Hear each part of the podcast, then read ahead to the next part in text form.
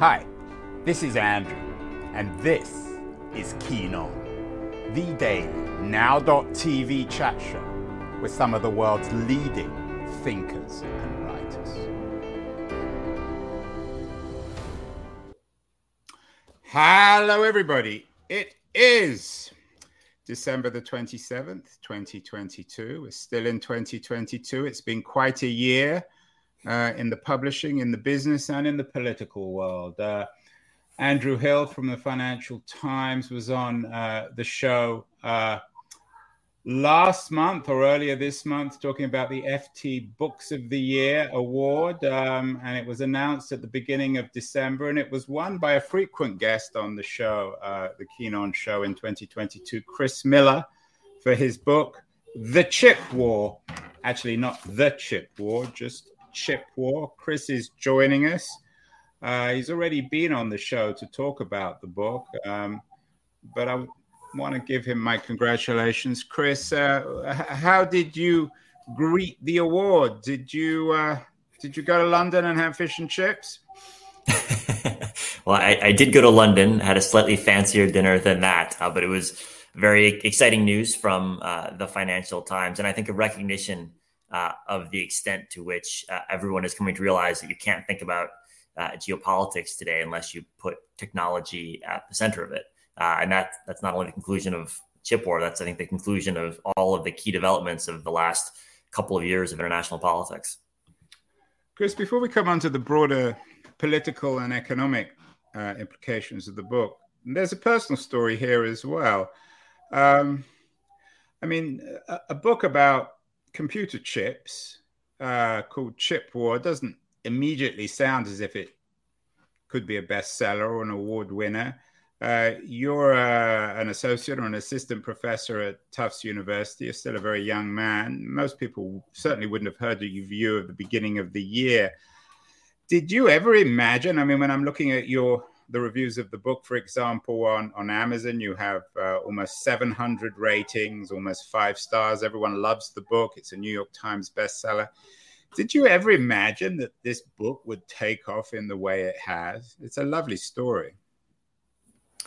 Well, I, have certainly been very excited to see uh, it get the reaction that it's gotten. I, I think in terms of the timing, it hit at exactly the right time uh, with governments and political leaders across the world focusing on semiconductors. I, I think the other um, facet of the book that worked well and that people have really responded well to is telling the story of technology not just as a story of gadgets uh, getting more advanced, but also of individuals making decisions about their companies, about the development of, of science and technology, and about the politics of it uh, as well. Because one of the, I think, most exciting parts of the research that I did that led to Chip War was uh, understanding the key individuals that shaped these trends. And today, when we think about technology, we often think about very impersonal um, devices. But in reality, all of these devices, all the technology we rely on are made by people and understanding their choices and what they were focusing on, what they were thinking about uh, is as critical, I think, to understanding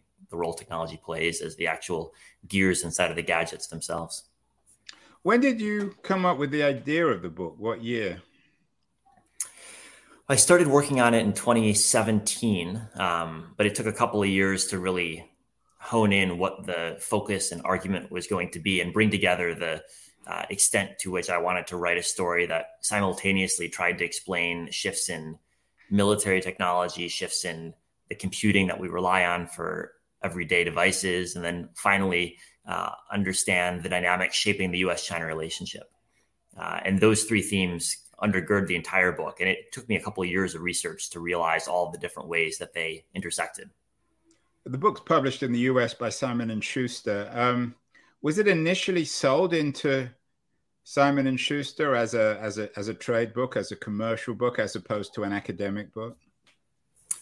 It was, and I, I think my my publisher took a bit of a bet, uh, uh, agreeing to publish a book about semiconductors and agreeing to do so at a time before things like semiconductor shortages were even uh, in in the news. But I, I give them credit for helping uh, me to realize the ways in which this was a story that not only impacted the specific themes about politics that I was interested in, but was a story that really explained all of the devices that all of us rely on uh, and helped uh, illustrate the politics and the geopolitics that uh, undergird that.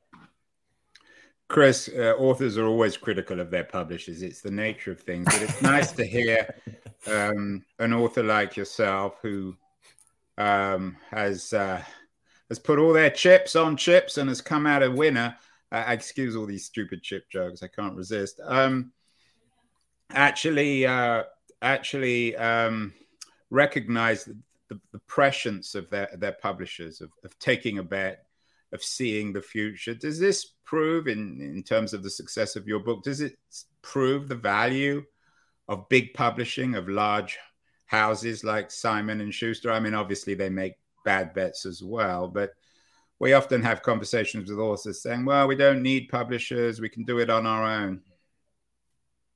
I, I think my experience with this book certainly suggests that publishers have a lot of value. The thing that a good publisher, a good editor can do, I think, is understand the story an author wants to tell and then connect it to lots of different uh, readers who might not potentially be interested in that specific story, but can get their attention piqued by different strains. And I found myself uh, working with my editor he was constantly making connections to other subtopics that I hadn't realized myself. Can we call out the editor? Uh, it's always nice to to to to recognize um, a successful, accomplished editor. Who was your editor at Simon Schuster? His name is Rick Horgan.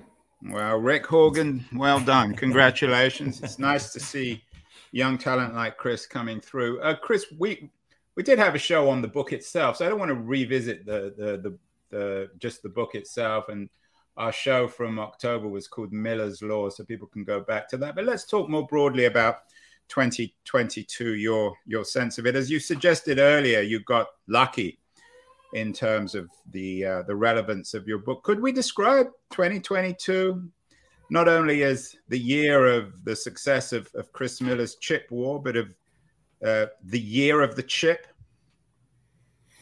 Well, I think there's a, a, pretty big extent to which that's true. If you look at the forces shaping global economy, semiconductor shortages were at the center in helping drive up inflation. If you look at U.S.-China relations, they were uh, very heavily impacted by the U.S. decision to cut off the flow of advanced semiconductors for AI purposes to China.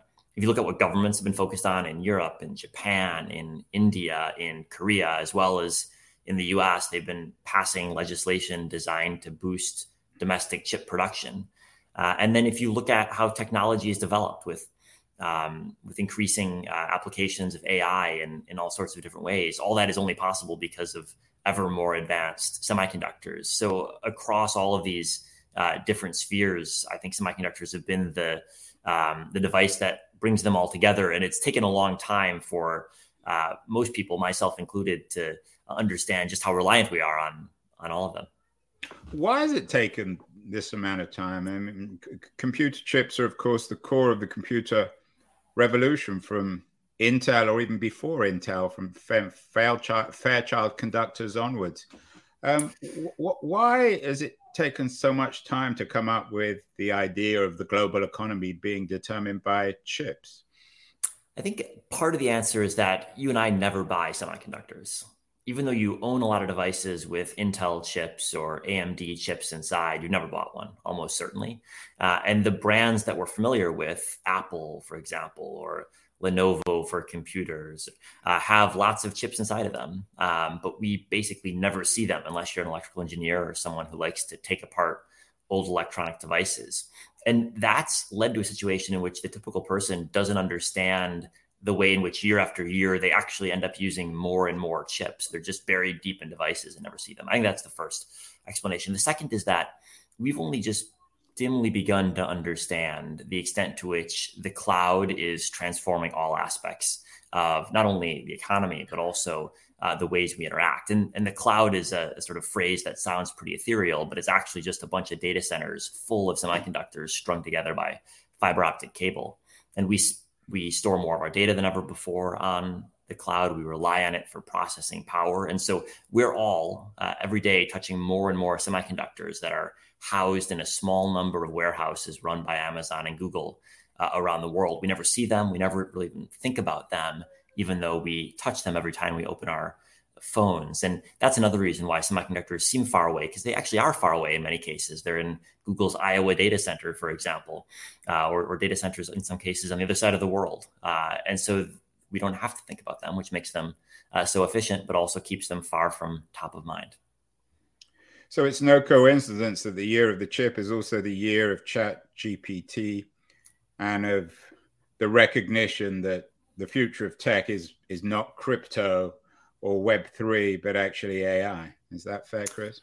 I think that is absolutely right, and the the the Bitcoin blow up and the um, and the decline of crypto, not only in terms of finance but in terms of optimism uh, in in the future, I think is a, a reminder that actually the the hardware that we really rely on um, is is more fundamental than any of the trends uh, or any of the the fads, if you will, that uh, that shape our discourse about technology. And and the hardware is still produced by a small number of companies. Bitcoin can rise and fall, and FTX can rise and fall, uh, but the hardware firms persist, uh, and they've persisted in many cases for decades, producing better and better chips every single year.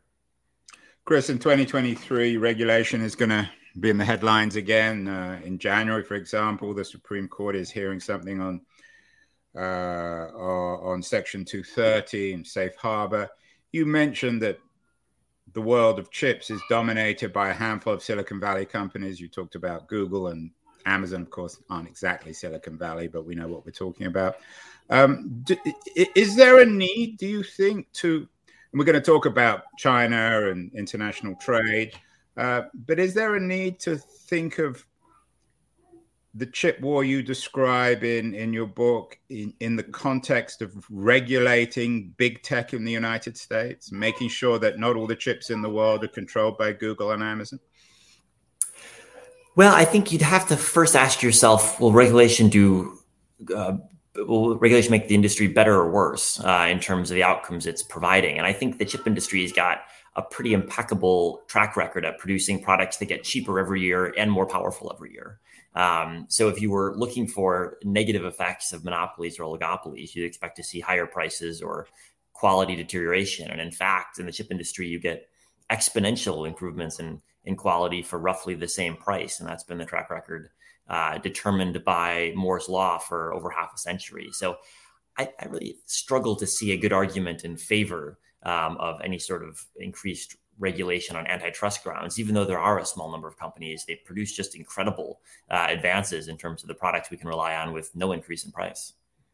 But to be clear, um, Google and Amazon don't manufacture chips. They buy the chips and then they run them they run our digital economy out of their data centers so correct the question of regulation is we're not regulating chip manufacturers particularly we can't if, if they're in taiwan uh, the, the, question is regulating the users of chips. You mentioned um, moore's law. Chris uh, in our piece on you when you know, when we talked about the book we talked about tongue-in-cheek miller's law. Um, might there be a kind of Hegelian element to your argument in the sense that at some point, Moore's law is physically going to hit a wall? You can't keep on doubling the power of computer chips every 18 months because of physical limitations. Are we finally coming to recognize the importance of chips uh, at the dusk of the history of the chip? You know, it's it's possible, uh, and certainly as every year passes and as transistors shrink and shrink close to atomic level, we inevitably get closer to that point. But I'm struck by the fact that it's now been 40 years since uh, leaders of the chip industry have been projecting the impending end of Moore's law. Gordon Moore himself even uh, uh, expressed doubt that Moore's law could continue in the early 2000s, and these predictions have always been wrong. Uh, and in my conversation with uh, all sorts of startups and innovators at different aspects of the semiconductor production process, I'm really uh, impressed with the number of new ideas to keep transistors scaling so that they get smaller and smaller every year. Right now, we've got a pretty clear pathway if you look at the plans by companies like TSMC or Intel to keep shrinking transistors through around the end of the decade. Beyond 2030, uh, it's unclear, but it's always unclear if you look seven or 10 years out. And so my bet would be on the side of the optimists who think that there really will be uh, plenty of scope to keep scaling down well past 2030, even though no one can tell you confidently that that's the case. Um, but the track record of people betting against Moore's law has not been a, a pretty impressive track record. Is it possible in the not too distant future that even though Moore's law can continue uh, and we can continue to improve the power of the, the chip, there won't be any need for it? At a certain point, we'll recognize that we're happy with the power of the chip, or is there some something inevitable about Moore's law in terms of the demand and its usage? Uh, it seems to me that our demand for both storage of data and computation on data has a long, long way to run.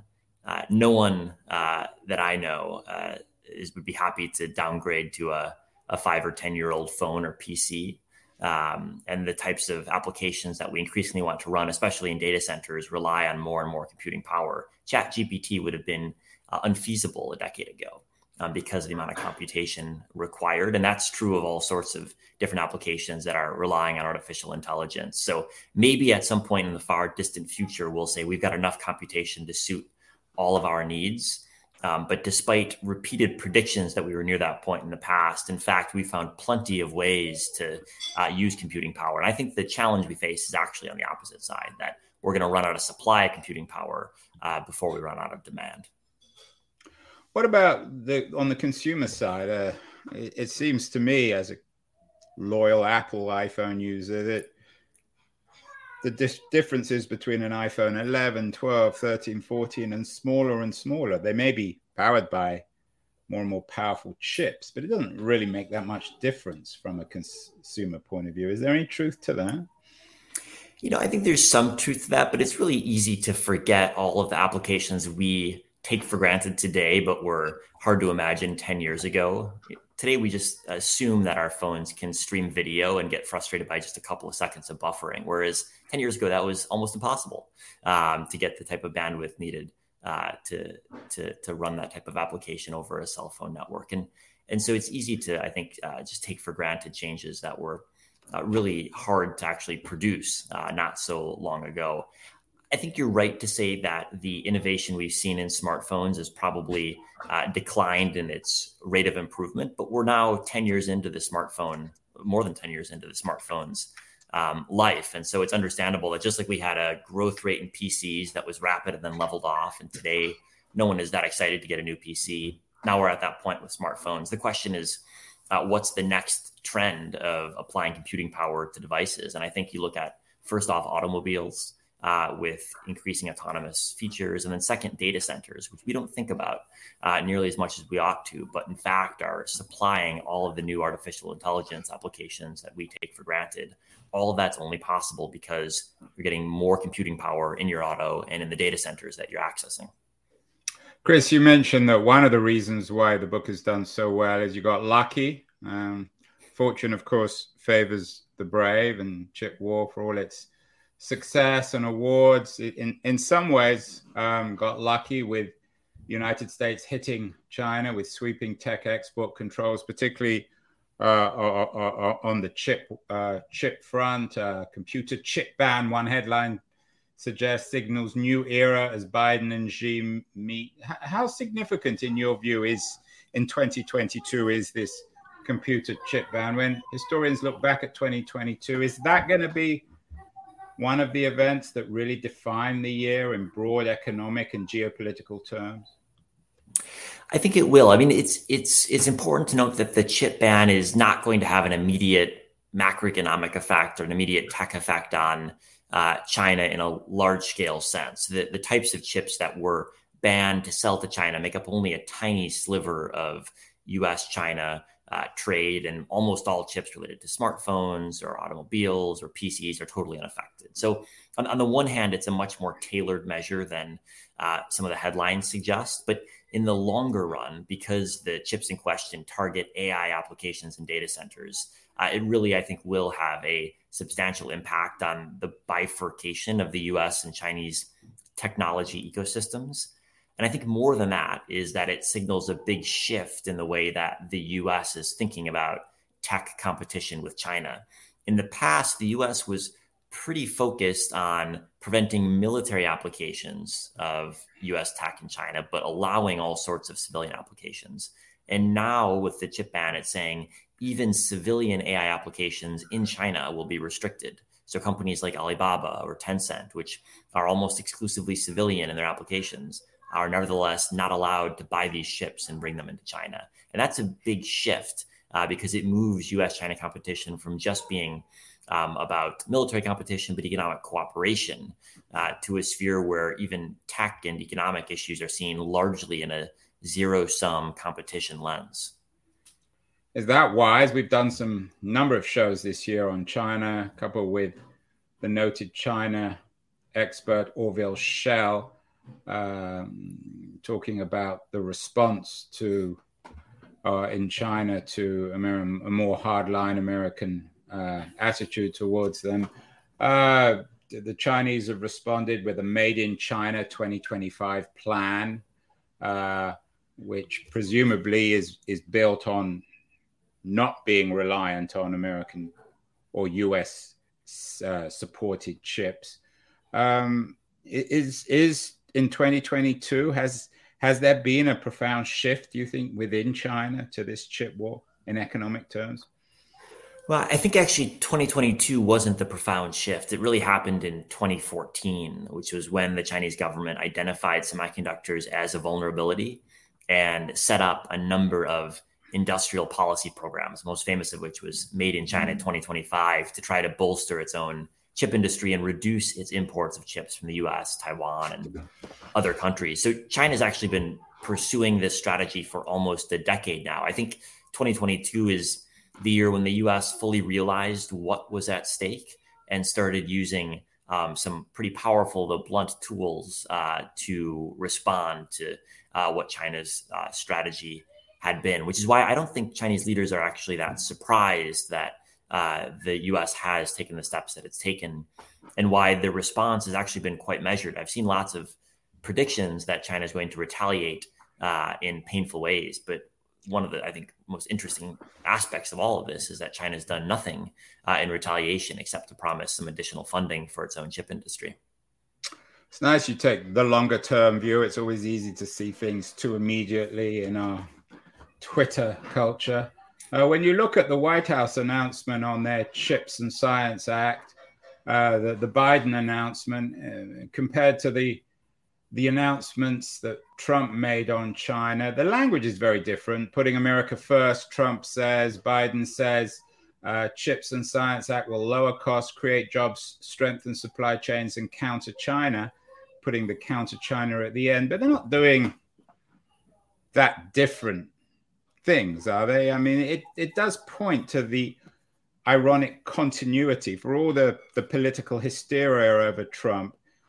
There is a degree of continuity. And doesn't this Biden policy on China reflect one degree of success of the Trump regime?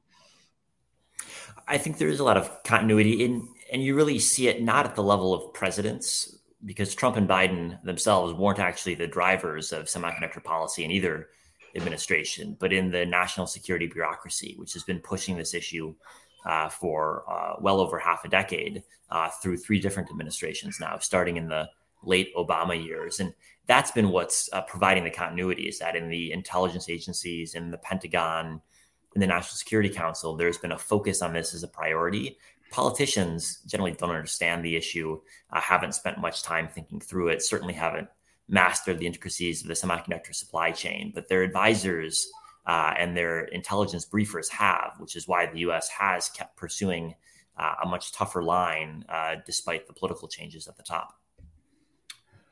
Of course, the unspoken thing, well, not so much unspoken as, as unthinkable, is war over Taiwan. Um, uh, FT headline earlier this year talked about Taiwanese tensions forcing multinationals to rethink the China risk. Uh, the news today is that uh, uh with record military incursions from the New York Times, uh, uh, this is a New York Times piece, China is warning Taiwan and, and the US.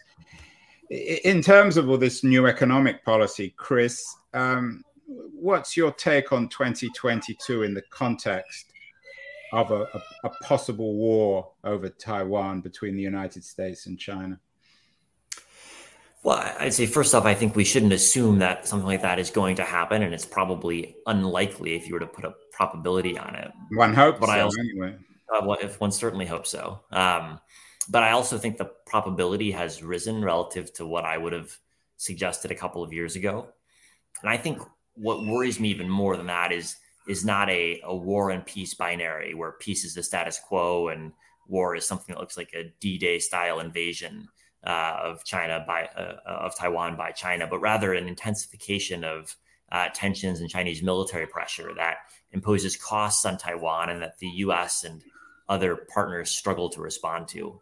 And that ratcheting up of tensions, I think, is quite uh, potentially dangerous. We've seen China uh, not only in the recent headlines, but also around Nancy Pelosi's visit uh, undertake a series of military exercises, for example, designed to practice a blockade of Taiwan, which wouldn't be a war necessarily, um, but would be a, a, step that is normally considered an act of war.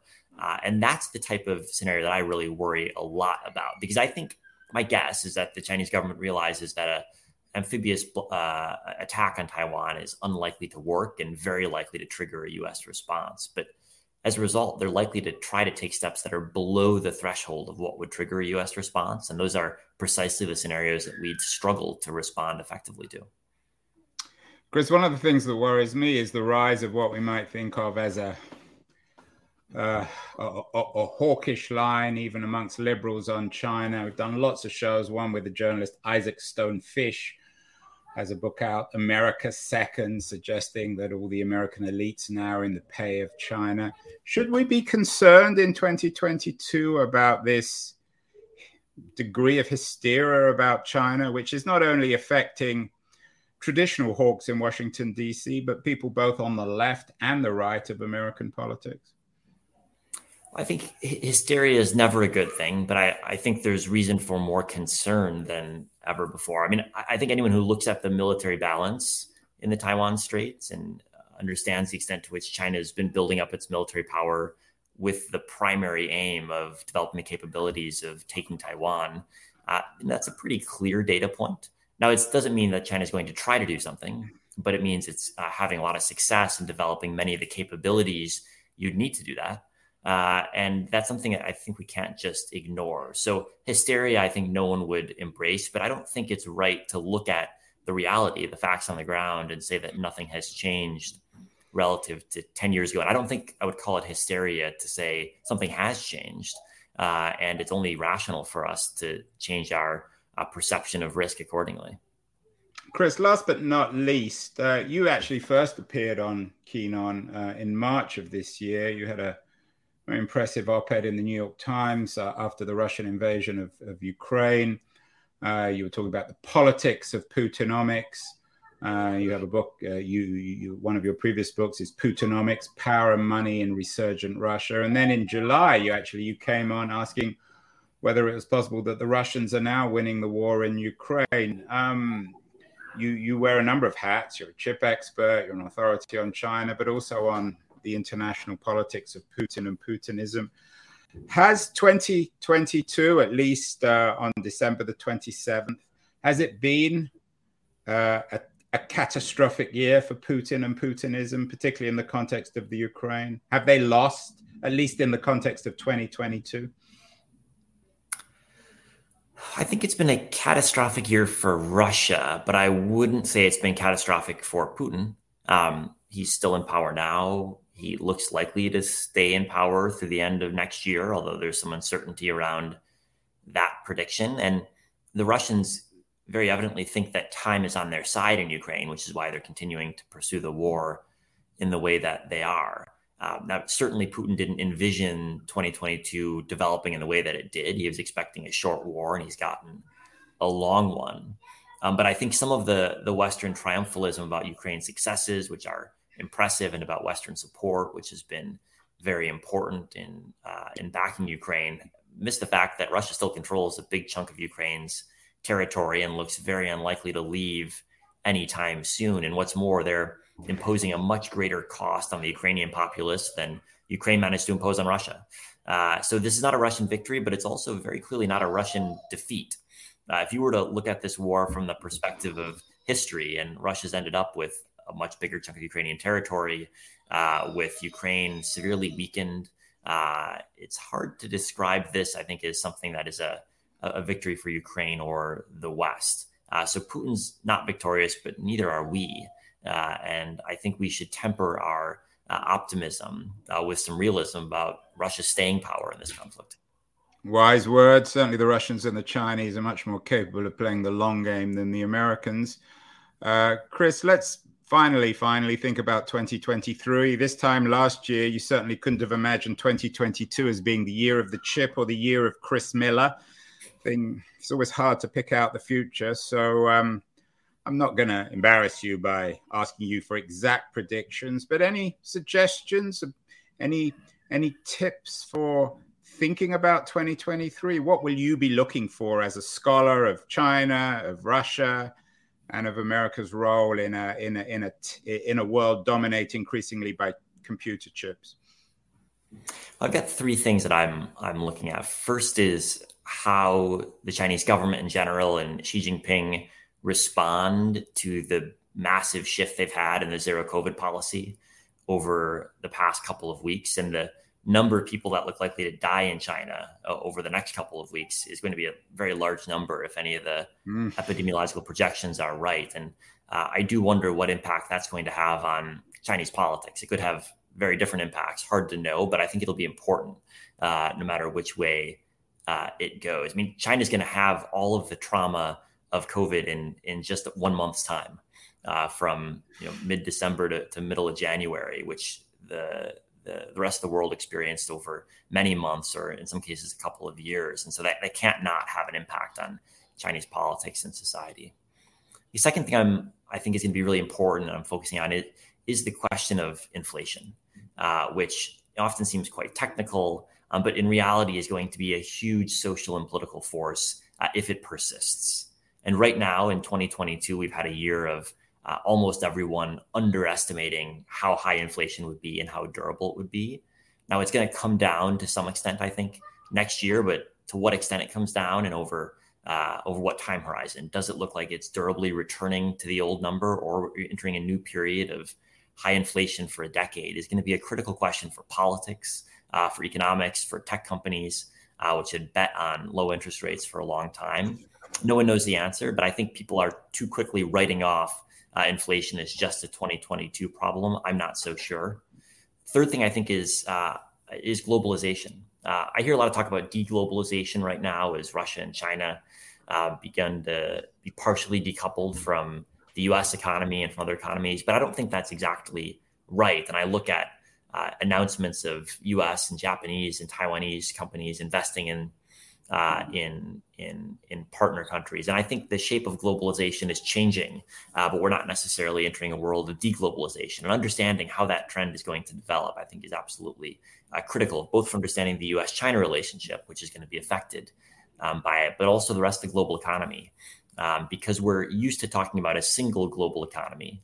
But in fact, historically, we've often had uh, uh, spheres where we had different globalized economies that were somewhat isolated from each other um, but integrated uh, with with many other countries participating. And so that I think is a key trend that we're going to see develop uh, over the next couple of years. Uh, but certainly next year we'll get some uh, new data points as to where exactly it's headed.